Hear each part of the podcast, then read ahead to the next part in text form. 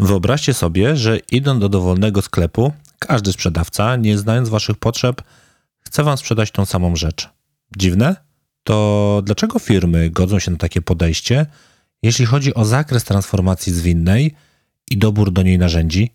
O tym, ale i nie tylko. Będę rozmawiał z moim dzisiejszym gościem, Radkiem Orszewskim. To jest podcast Deloitte Zwinne Organizacje, gdzie wspólnie z naszymi gośćmi poruszamy najważniejsze obszary transformacji zwinnej. Notatki do tego odcinka znajdziesz na naszym blogu na stronie deloitte.com. Zapraszamy. Cześć, z tej strony Michał Chmielewski. Witam, z tej strony Radek Orszewski. Radek, jakbyś mógł się na początku przedstawić e, naszym słuchaczom? Wydaje mi się, że wszyscy cię znają, ale jakbyś mógł powiedzieć w dwóch, trzech zdaniach, kim jesteś, czym się zajmujesz? Jasne, to ja zacznę trochę od żartu. Mam nadzieję, że nie wszyscy mnie znają, bo jakby tak było, to nie mógłbym pójść, wiesz, do, do, do sklepu na zakupy spokojnie, tak jak celebryci. Nie, myślę, że ani to nie jest celem, ani to nie jest e, na szczęście ten poziom. E, tak jak powiedziałem, nazywam się Radek Orszewski i e, pracuję na co dzień jako konsultant, coach, trener. To pewnie są takie trzy kapelusze, które zakładam w zależności od tego, z jakiego rodzaju zaangażowaniem mam, mam do czynienia zawodowym. E, a, a konsultant, coach i trener czego? E, to mm, oczywiście e, jesteśmy tutaj, żeby porozmawiać o zwinności, więc o tej zwinności troszkę z moimi klientami czy, czy organizacjami rozmawiam. Na pewno sporo osób, jeśli właśnie a propos kojarzenia, to może kojarzyć mnie jako, można takie powiedzieć, propagatora, praktyka metody Kanban, ale oczywiście, e, tak jak pewnie wszyscy w tej branży, wywodzę się po pierwsze z właśnie jakiejś tam roli w IT. Przed laty byłem e, testerem, potem Scrum Masterem, liderem zespołów czy, czy różnych inicjatyw. Mm, a obecnie pracuję i z zespołami, i z całymi organizacjami, zarządami nad tym, jak właśnie pracować sprawniej, E, jak pracować e, bardziej, e, można powiedzieć, efektywnie, optymalnie. Pewnie na samym końcu bym powiedział, że zwinnie, bo wydaje mi się, że to jest jakby efekt tego, a no właśnie, biznes bardzo często wcale nie, nie o tej zwinności myśli, chociaż może tak to nazywa, ale myśli właśnie o, o przepływie wartości, o jej generowaniu, więc to są takie rzeczy, którymi się zajmuję. Biznes myśli korzyściami. Tak jest. No też dodam, że jak tu jestem w podcaście, to też jestem podcasterem, e, bo, bo prowadzę od e, już chyba trzech lat, zaraz będzie Kanban przy kawie. Radku, przejdźmy może, e, bo temat jest bardzo w moim przekonaniu ciekawy. Dlaczego warto dostosować narzędzia transformacji zwinnej do poziomu dojrzałości organizacji? Wydaje mi się, że fajnie by było, jakbyśmy na początku wytłumaczyli, jak rozumiemy tą dojrzałość organizacyjną. Mm -hmm. No właśnie, dojrzałość e, organizacyjna to jest e, taki temat, e, który powiedziałbym wyrasta z różnych obszarów, które w organizacjach widzimy. Często się mówi o kulturze organizacyjnej, często się mówi o właśnie określonych praktykach, narzędziach w organizacji. Organizacje, powiedziałbym, na rynku sobie lepiej lub gorzej radzą, jeżeli chodzi o coś, co, co nazywamy po angielsku business outcomes, tak? czyli takimi rezultatami biznesowymi. Mhm Mm, no i e, jeśli się przyjrzymy różnym organizacjom i różnej wielkości, i w różnych niszach biznesowych, i też trzeba powiedzieć w różnym momencie ich e, cyklu życiowego, w różnym momencie ich ewolucji, tak? czy, czy wzrostu, czy już jakiejś stabilizacji, czy wejścia na inne obszary, to możemy sobie powiedzieć, e, że właściwie istnieje pewien poziom, i tutaj nazywamy to po angielsku maturity, co tłumaczymy na polski jako dojrzałość który mówi o tym, e, jak właśnie można powiedzieć e, stabilne, jak e, wytłumaczalne też bym powiedział, są zachowania czy, czy mechanizmy, czy, czy, czy używane narzędzia w organizacji. To może brzmieć troszkę tak, powiedziałbym, odgórnie, że ktoś przychodzi i mówi, że organizacja jest dojrzała lub nie, ale mam wrażenie, że każdy, kto przepracował przynajmniej jeden kryzys w organizacji, nie musi być to drastyczny kryzys, ten wie, że mm, organizacje chociażby właśnie różnie reagują na stresory, tak? na różnego rodzaju wydarzenia, czy wewnętrzne, czy zewnętrzne, rynkowe. E, I e, bardzo często odpowiedź na ten stresor właśnie pokazuje, czy my rzeczywiście żyjemy tymi wartościami, które organizacja gdzieś tam deklaruje w wizji, misji i, i, i swoich wartościach e, jakie jest zachowanie menedżerów, jakie jest zachowanie e, zespołu, e, czy, czy, czy w takich sytuacjach szczególnie stresujących e, paruje nam poczucie bezpieczeństwa, czy raczej e, stajemy, można powiedzieć, właśnie gdzieś e, za naszymi wartościami i, i konsekwentnie e, działamy. Mm, Oczywiście y, trzeba sobie powiedzieć, że żeby ocenić taką dojrzałość organizacji, to y, no, trzeba się w nią zanurzyć, trzeba zrozumieć, jak ona funkcjonuje, bo to będzie co innego znaczyło w organizacji, która jest jakimś startupem czy po startupem, co innego będzie to znaczyło w e, e, wieloletnio istniejącej już kor- korporacji. I- inaczej też pewnie w organizacjach produktowych, usługowych. to jest, e, to jest bardzo różne, ale mówimy sobie, istnieją pewne przesłanki, po których możemy, właśnie powiedziałbym, skupi, skupiając się na tych trzech elementach, czyli kulturze, praktykach i, i tych efektach biznesowych, powiedzieć sobie, gdzie na takiej, i tutaj dodam, no niekoniecznie skwantowanej skali, typu, że to musi być jeden albo dwa, tak, e, ta organizacja jest. E, to taka tutaj- wstępna definicja. Mhm. No, tutaj bym powiedział, że nawet poszedłeś trochę dalej, bo chciałem cię też zapytać, Aha. e, co daje znajomość poziomu dojrzałości w naszej organizacji. To już poruszyłeś e, kulturę, praktyki, efekty. Mhm. Czy chciałbyś tutaj w tym etapie jeszcze coś może dopowiedzieć, tak z twojej perspektywy, jeżeli spotyka się z organizacją, która już przepracowała sobie ten poziom, na którym jest i rozumie, na którym poziomie jest, e, co jej to daje? Mhm, jasne. No właśnie, y, często organizacje mają, powiedziałbym, apetyt na zmianę. Nazywają tą zmianę albo transformacją, albo ewolucją, albo jakimś właśnie e, uzwinnieniem, tak, że idziemy w ten agile e, przysłowiowy. E, Natomiast y, no, po, powstaje pytanie, y, co, co my właściwie y, chcemy osiągnąć. I bardzo często widzimy, że w zależności od, powiedziałbym, dojrzałości tej organizacji, możemy ścigać nie tego króliczka, o tak bym powiedział, tak? To znaczy może nam zależeć tylko i wyłącznie na wdrożeniu pewnych praktyk, bo właśnie praktyki czy narzędzia rozumiemy jako tą taką łatwo demonstrowalną e, część e, tego uzwinniania. E, I tutaj często organizacje się też powiedziałbym potykają, ale potykają się też i konsultanci, i, i coache, i organizacje doradcze, m, dlatego że jeżeli nie zrozumiemy tego kontekstu y, właśnie powiedziałbym dojrzałości, to y, możemy doradzić czy, czy zarekomendować na, narzędzie, które będzie, lubię to słowo, nieadekwatne do tego poziomu dojrzałości. Tak? Ja, ja lubię tutaj cytować y, takie znane powiedzenie, y, czemuż nie jedzą ciastek, jak nie mają chleba, tak? Które tam wiadomo złej przywódczyni w historii jest przypisywane. No właśnie, to znaczy możemy przynieść do organizacji, która będzie deklarowała, że chce zmianę, zmianę tak dużą, czy zmianę, która byłaby akceptowalna, kiedy ta organizacja troszkę okrzepnie, trochę będzie bardziej dojrzała niż jest w tej chwili. No i jak nie dobierzemy Dobra, czyli- tego, to, to, to, to się po prostu y, łatwo y, trafia na coś takiego, co nazywamy y, overreach, tak? czyli takim y, mo, motywem przesadzenia. Tak? Przy, przychodzimy z narzędziami, na które organizacja nie jest gotowa. Czyli z tego, co powiedziałeś do tej pory, można powiedzieć tak, że jeżeli nie wiemy, na jakim jesteśmy poziomie dojrzałości w organizacji, e, gdzie ta organizacja się znajduje, to ciężko jest wprowadzić jakiekolwiek zmiany, wprowadzić jakiekolwiek dobre praktyki, czy szukać i oczekiwać jakichś efektów, skoro nie wiemy, od czego powinniśmy zacząć. Nie, nie, jeżeli nie dostosujemy tego do momentu, w którym jesteśmy w organizacji, albo okaże się, że to będzie totalnie nietrafione, albo wprowadzimy coś i w żaden sposób nie odczujemy korzyści. Tak, tak. To myślę, że tutaj znowu taka analogia to jest takie trochę strzelanie na, na, na ślepo, nie? Po prostu zasłaniamy sobie oczy, bierzemy jakieś strzałki i, i, i gdzieś tam celujemy, coś w ogóle w tarczę trafi, coś w dobre pole, a coś w ogóle poza nią, tak? Ym, i, I myślę, że tu tak Okej. może być. Mhm.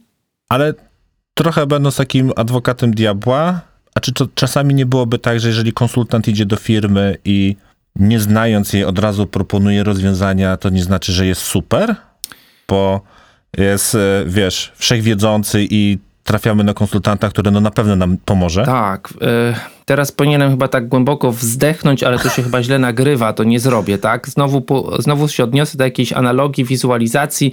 Wiele razy y, widzimy gdzieś takie memy, że jest taka kolejka do rozwiązań łatwych i szybkich e, i jest takie okienko, gdzie, się, gdzie ktoś oferuje rozwiązania trudne, ale właściwe i tam nie ma chętnych, nie? To ja bym powiedział, że... Albo jedna Albo osoba. jedna osoba, tak. No to właśnie powiedziałbym, że to, o czym mówisz, to jest pewnego rodzaju uproszczenie, bo no, nawet jeżeli mówimy o stosunkowo niedużej, jeżeli chodzi o liczbę osób e, organizacji, e, to to jednak jest pewien złożony byt, w którym mm, bardzo często zachowania, interakcje są czymś więcej niż tylko sumą, można powiedzieć, tego, co reprezentują pracownicy. Mamy tutaj nie tylko aspekt psychologii, ale aspekt socjologiczny, tak? E, I e, no, nie, nie wchodząc może je, je- jeszcze głębiej w te obszary, a przynajmniej nie na tym etapie rozmowy, to mówimy sobie, y, no to, to nie jest tak, że to jest one size fits all, tak jak mówią y, nazw, taka, taka etykietka na czapeczkach baseballowych pewnej firmy. Nawet na tej etykietce jest teraz napisane one size fits most, tak? Czyli, że tutaj jakby pasuje na większość głów. No a jak sobie pomyślimy, jak skomplikowane są organizacje, jak różne są ich modele biznesowe, jak różne są ich konteksty, rynki, na których funkcjonują, no to ja bym powiedział, że y, takim trochę strzałem w, w stopę sobie jest, kiedy konsultant przynosi gotowe rozwiązanie bez zrozumienia tego, tego kontekstu. I z drugiej strony, oczywiście, jest to rozwiązanie, które może się z jakimś niewielkim prawdopodobieństwem przyjąć, ale też w dużym, z dużym prawdopodobieństwem może wręcz tej organizacji zaszkodzić, bo to będzie kosztowało czas, pieniądze, energię, zniechęcenie potencjalnie ludzi do dalszej zmiany, tak, jeżeli zapro- zaproponujemy coś nieadekwatnego. Ciężko się y, z tym, co teraz powiedziałeś, nie zgodzić, ale klient powie zawsze, że chce szybko, bo nie ma czasu na czasami bym powiedział nawet zbędne analizy, które nic nie wniosą, ponieważ e, on wie, gdzie jest problem i chce szybko naprawić ten problem. I wtedy pojawia się taki konsultant, pojawia się taka firma, która powie: Oczywiście, jesteśmy w stanie dostarczyć, tutaj jest gotowe rozwiązanie dla Twojej, dla twojej firmy. I firmy z Twojego i mojego doświadczenia wiemy, że często idą. Oczywiście. efekt tego jest, też wiemy jaki, dlatego między innymi nagrywamy dzisiejszy podcast. No jednak gdzieś ta e, chęć szybko, szybko, szybko wygrywa. Jasne, to ja myślę, że tu trzeba podejść do tego pragmatycznie. Y, Może takie słowo komentarza. Y, Na pewno i klienci mają taką chęć pójścia na skróty. Y, Na pewno część konsultantów czy organizacji może się zdecydować zaproponować coś szybko, zaraz do tego dojdziemy. E, Wydaje mi się, że tutaj jest istotne, żeby sobie powiedzieć, że e, proponowanie takich rozwiązań trochę jak królika z kapelusza, y, no to jakby ma tutaj dwa aspekty. Jeden to jest może właśnie y, nieuświadomione działanie, że ono może być w dłuższej perspektywie szkodliwe. Pewnie inny aspekt to jest w ogóle, że może to działanie jest nieetyczne, bo próbujemy wygrać jakiegoś klienta i tutaj jakby no nie chcę też wchodzić może w ten, w ten obszar za, za głęboko, bo to pewnie nie jest temat na, to jest pewnie temat na osobną rozmowę, a nie na dzisiejszą. To nie wchodźmy. Tak jest. Natomiast y, mm, co, co trzeba sobie powiedzieć, to jest tak, że y, być może słuchacze dochodzą do wniosku, że zrozumienie tej dojrzałości to jest jakiś niesamowity wysiłek, ale ja bym powiedział, jeżeli e, zrozumiemy, em, jakby po czym właśnie poznać z tych trzech aspektów e, te, e, czyli powtórzę się tak, kultury, efektów biznesowych czy praktyk, taki nawet zgrubny poziom dojrzałości, to nie oznacza, że potrzebujemy no, miesięcy, żeby cokolwiek powiedzieć i cokolwiek zarekomendować. Tak? To jest po prostu kwestia tego, że możemy się umówić z klientem na jakiś krótki zakres, nie wiem, N tak, godzin, czy, czy dni, czy, czy po prostu N rozmów tak, z, z ludźmi z różnych obszarów organizacji, żeby e, zgrubnie powiedzieć sobie, ok, to nie jest jeszcze rozwiązanie w pełni customowe dla was, ale widzimy, że no, rzeczywiście jest dziura w statku i mamy tutaj, e, że tak powiem, kołek, tak? I, i, i to może być to, to pierwsze rozwiązanie, które będzie już ulgą. E, Natomiast no, to nie zwalnia nas, powiedziałbym, z tego, żeby drążyć ten temat dojrzałości dalej i już kolejne, e, powiedziałbym, kolejne zabiegi, tak, naprawcze czy, czy rekomendacje e, już opierać o, o tą cały czas rosnącą analizę i, i, i zrozumienie. Wiemy, jak rozumieć dojrzałość i dlaczego warto się w tą dojrzałość zagłębić. Teraz może porozmawiamy sobie troszeczkę szerzej o narzędziach. Tak jak e, pewnie słyszymy narzędzia, myślimy od razu o jakichś znowu gotowych rozwiązaniach, E, to może uspójnijmy sobie, co my rozumiemy jako narzędzia. Mhm. Ja jako narzędzia rozumiem albo często słyszę w języku e, klientów różnego rodzaju nazwane, pozwolę sobie znowu na taki e, kolokwializm gotowce, a więc mówimy idziemy w zwinność, a więc Scrum, idziemy w usługi, a więc Kanban, idziemy w skalowanie, no i tutaj mamy kilka powiedziałbym wiodących czy komercyjnych, czy niekomercyjnych rozwiązań, takich jak Safe czy Less, e, no nie wiem, model Spotify też jest przez niektórych na przykład postrzegany jako takie narzędzie, powiedzmy, do e, budowania tych interakcji czy siatki organizacyjnej, a więc coś, gdzie E, albo się czymś bardzo inspirujemy, albo próbujemy rzeczywiście podporządkować e, właśnie czy e, budowę organizacji, czy interakcje w tej organizacji pewnemu modelowi, tutaj będą nazwy typu framework, tak, czy, czy metoda, które ktoś gdzieś opisał, zdefiniował, zapewne też no, pokazuje przypadki ich funkcjonowania, w większości przypadków oczywiście pozytywnego. My na przykład e, w Deloitte zawsze patrzymy holistycznie i indywidualnie na każdego klienta. To znaczy, tak jak teraz powiedziałeś, mamy różnego rodzaju frameworki, różnego rodzaju narzędzia i nigdy nie wchodzimy i mówimy, to będzie to, jeżeli nie poznamy potrzeb.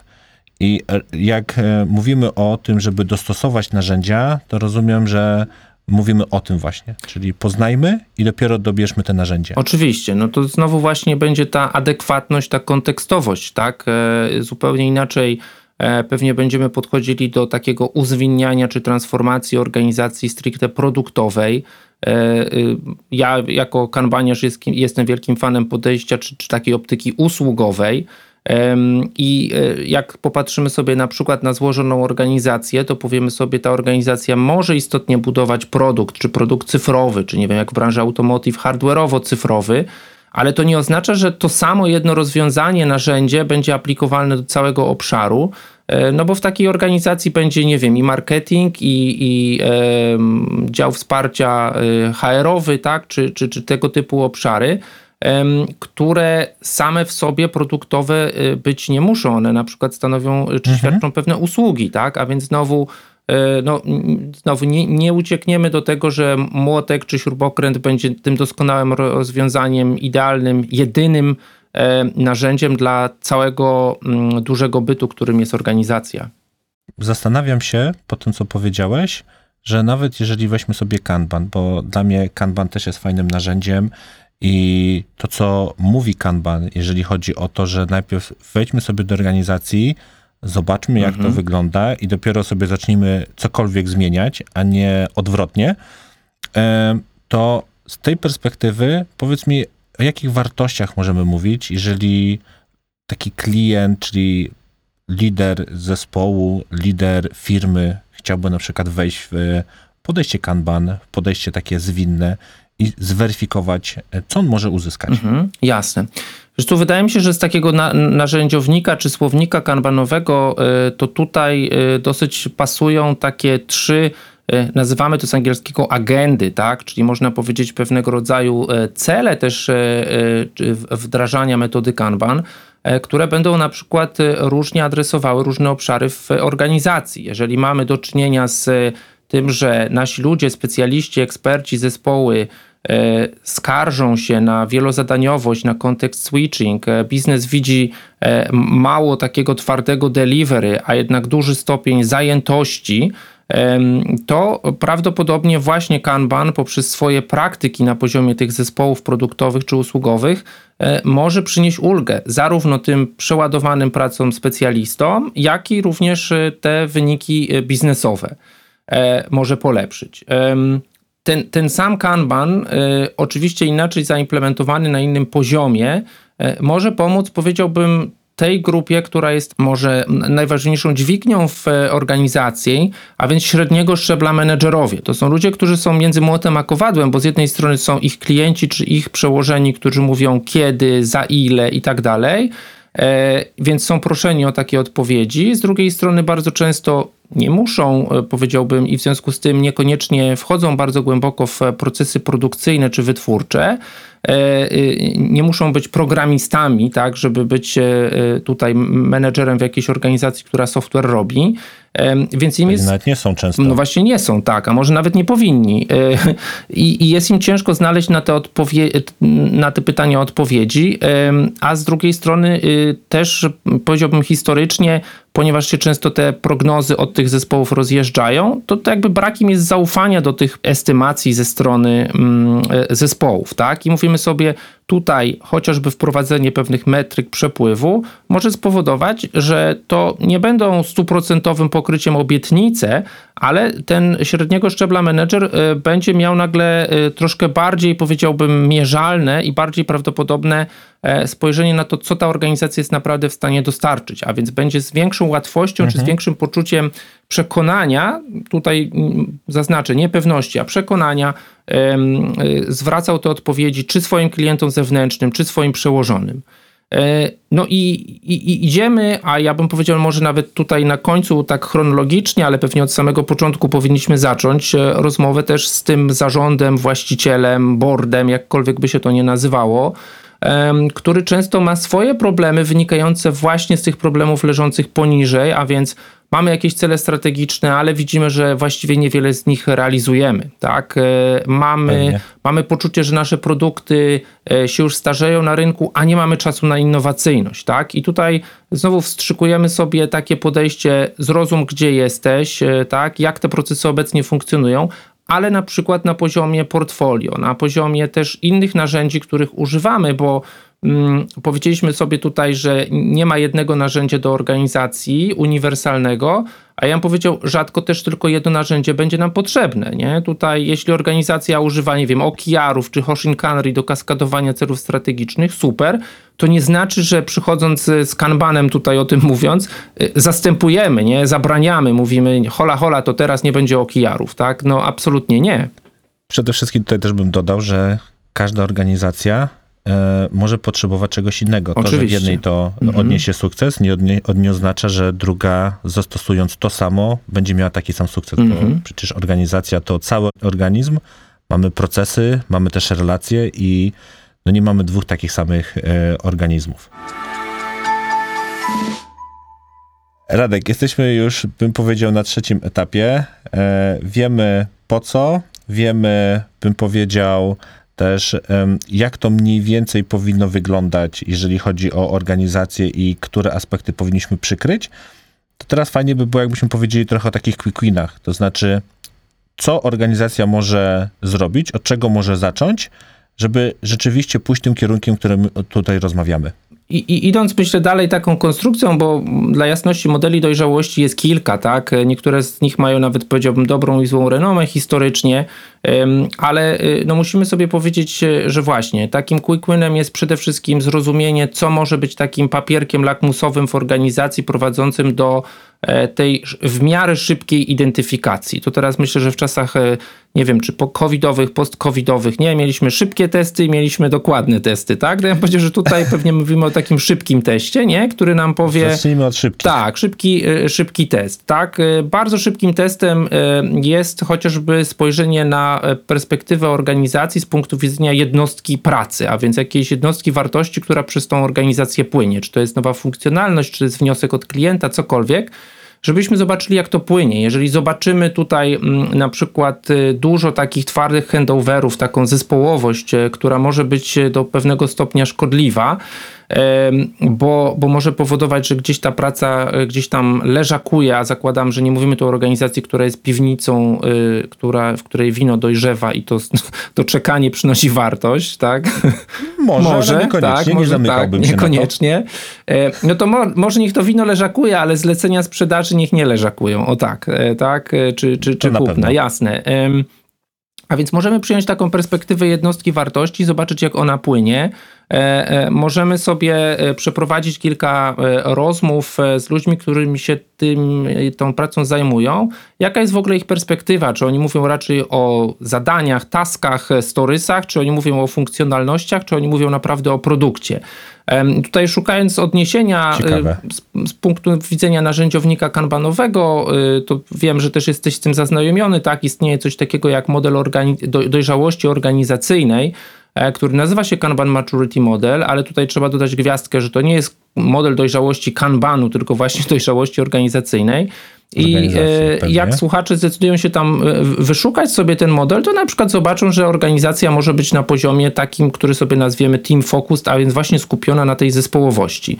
A więc fajnie, mamy silne zespoły, ale te zespoły ni ni niestety potrafią być takimi wyspami e, efektywności na drodze przepływu całej jednostki pracy. Tak? I, I to nam może pokazać, że być może powinniśmy popracować na przykład na połączeniu tej, e, tych, tych zespołów w jakiś jeden strumień. Jeżeli zobaczymy, że w języku nie ma właśnie jednostki wartości klienta, tylko są taski, subtaski, storysy, tak, e, to być może wiemy, że rzeczą, na którą warto położyć nacisk jest właśnie e, zbudowanie percepcji i to jest kawałek, ale czegoś większego. Nie? Mówmy o przepływie tego większego. nie? To takie dwa przykłady. To, co chciałem powiedzieć przed chwilką, e, to żeby organizacja zrobiła to taki mały self-assessment, Mhm. to już e, nawet nie mówiąc jakiekolwiek narzędzie, weźmie cokolwiek. Jasne. E, Tutaj podaliśmy tylko jeden przykład. Niech sprawdzi rzeczowo, bo to jest istotne, żeby to było rzeczowo, na jakim jest etapie, a nie na zasadzie takiej, że podchodzimy do tego self-assessmentu i się okazuje, że jesteśmy już e, na skali 1 do 5, no pewnie na 6, no bo wiadomo, Aha. że jesteśmy najlepsi. Tak jest. I wtedy, jak rzeczywiście tak rzeczowo do tego podejdziemy i sklasyfikujemy się na jakimś etapie, wtedy będziemy mogli powiedzieć, czego tak naprawdę chcemy, z jakiego pułapu startujemy i co zrobić, żeby zrobić ten krok jeden. Nie dwa, nie trzy, nie dziesięć, tylko jeden mały kroczek. To jest pierwsza rzecz, która rozumiem, że wy, wychodzi nam z takiego quick winów, takich quick em, wartości, które klient może sobie zrobić sam, albo oczywiście my też możemy go w tym wspomóc, ale coś, co jest w stanie powiedzieć, ok, drogi kliencie, twoja organizacja jest tutaj. I teraz, jeżeli zrobimy sobie, bym powiedział, assessment i wyjdzie, że jesteśmy na początku drogi, jeżeli chodzi o dojrzałość, to nie znaczy, że jesteśmy źli, to nie znaczy, że e, jesteśmy nieefektywni, tylko po prostu jesteśmy na danym poziomie. Mhm. Jeżeli przyjdzie firma konsultingowa i zaproponuje nie wiadomo jak wyrafinowane zmiany w organizacji, to one nigdy się nie zadzieją. Oczywiście. To będzie przeskok e, zbyt ogromny. Ale dobra, e, wróćmy krok wstecz, czyli mamy ten quick win, wiemy gdzie jesteśmy, no i co dalej? Mhm.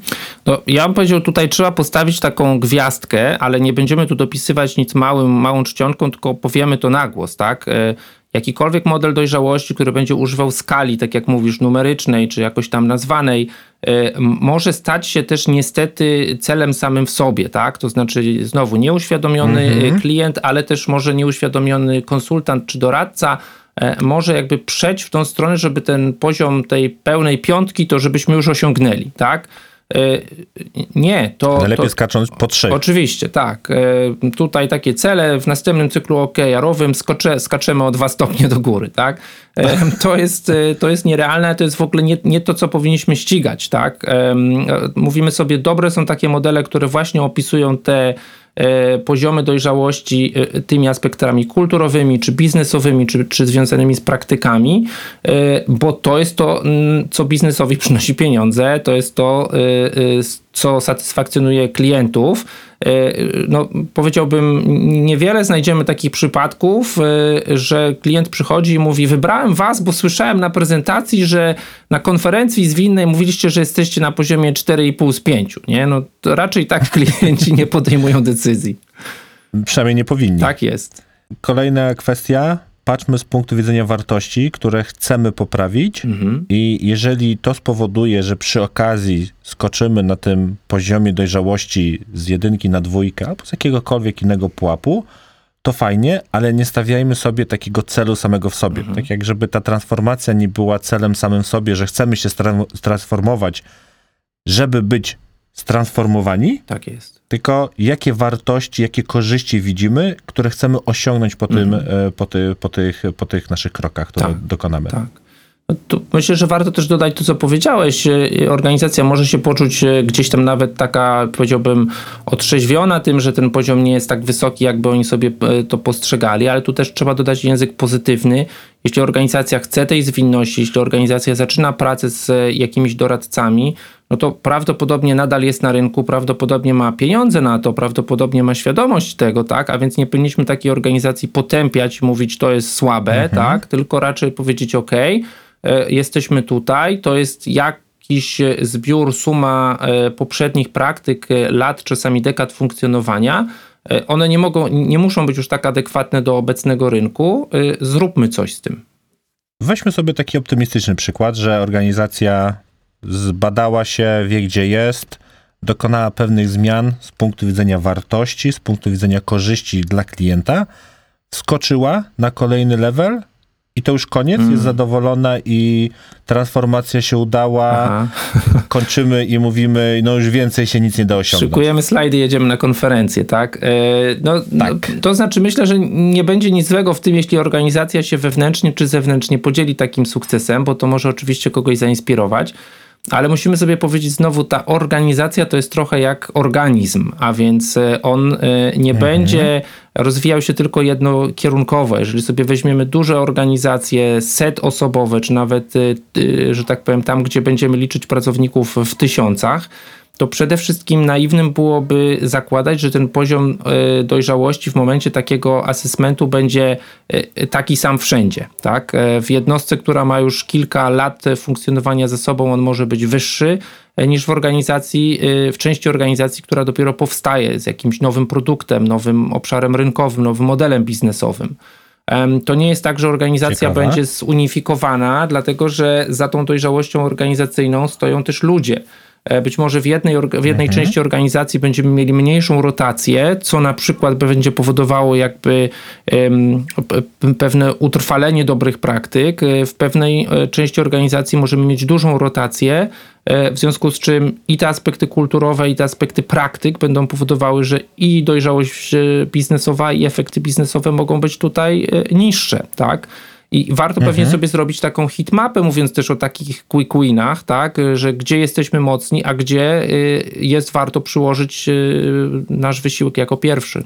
Czyli trochę parafrazując, przede wszystkim cały odwieczny cykl PDCA, gdzie cały czas planujemy, weryfikujemy, analizujemy, działamy. Nigdy go nie kończymy. Nigdy go nie kończymy na opowieść. pewno i pewnie nie jeden cykl na całą organizację, nie? tylko, tylko Mhm. kilka takich, y, y, można powiedzieć, kołowrotków kręco, kręcących się w różnych miejscach firmy. To od razu jak zacząłeś mówić, że różne poziomy organizacji na różnych szczeblach, na różnych obszarach nawet bym powiedział, Mhm. jedni mogą być lepsi, mogą być drudzy. I od razu tutaj przyszło mi do głowy taki jeden z klientów, który mówi, ok, porównujemy. Mm. Wszyscy bierzemy wszystko, porównujemy, musi być tak samo zrobione. Mhm. Jak ci mają taki procent, a ci mają inny procent, to znaczy, że ci są lepsi, ci są gorsi. Mhm. Idziemy tą drogą? No absolutnie nie, tak, y, bo, bo, bo Dlaczego? dobra, to, to, To oczywiste. No, No, o, oczywiste, ale ja bym lepsi. powiedział tak. y, y, Taka świadomość, że gdzieś się różnimy, może powodować, że wiemy, gdzie chcemy przyłożyć siłę, który obszar chcielibyśmy polepszyć. Ale jeżeli powiemy sobie, że celem jest jeden poziom wszędzie, to co to znaczy właściwie dla tej organizacji, dla tej części organizacji, która już jest wyżej? Że powinni spocząć na laurach, że oni już nie mają nic do doskonalenia, nie? Jakby teraz odpoczywajcie, aż reszta was dogoni, a wtedy wam wymyślimy cel, nie? No to, to znowu będzie y, sprzeczne, powiedziałbym, z taką właśnie filozofią wręcz tego ciągłego doskonalenia. E, e, dlatego, że y, owszem, fajnie, możemy tam wpuścić coachy, konsultantów, e, przeszkolić ludzi, gdzie jest słabiej, gdzie jest powiedzmy czerwieniej na naszej hitmapie, o tak bym powiedział, Mm, ale to nie oznacza, że, że jakby jakiekolwiek y, mm, działania y, doskonalące zawieszamy na kołku w reszcie organizacji, tak? Więc tutaj ciężko by Ja było. tutaj jeszcze, Mhm. ja tutaj jeszcze widzę takie ryzyko, że zaczynamy powoli wchodzić szukanie jednego spójnego rozwiązania dla wszystkich, Tak, czyli de facto wracamy do tego, z czego chcemy zrezygnować. oczywiście. Mhm. I oczywiście mówimy, że to pod płaszczykiem zwinności lub nowych metod. Mhm. Czyli niby jesteśmy w innym miejscu, ale wracamy do, do starego punktu. Więc to też przed tym e, ostrzegamy, jak rozumiem. Jak najbardziej, jak najbardziej. Radku, wydaje mi się, że pokazaliśmy całą drogę, jak organizacja od w ogóle początku myślenia o tym, gdzie jest, gdzie chce się znajdować i e, co może zrobić, żeby osiągnąć jakiś szybki sukces, który zachęci ją do e, dalszego rozwoju. Czy chciałbyś tutaj e, ze swojej strony podsumować może tą, tą drogę e, od narzędzi do całej transformacji i do poziomu dostosowania Jasne.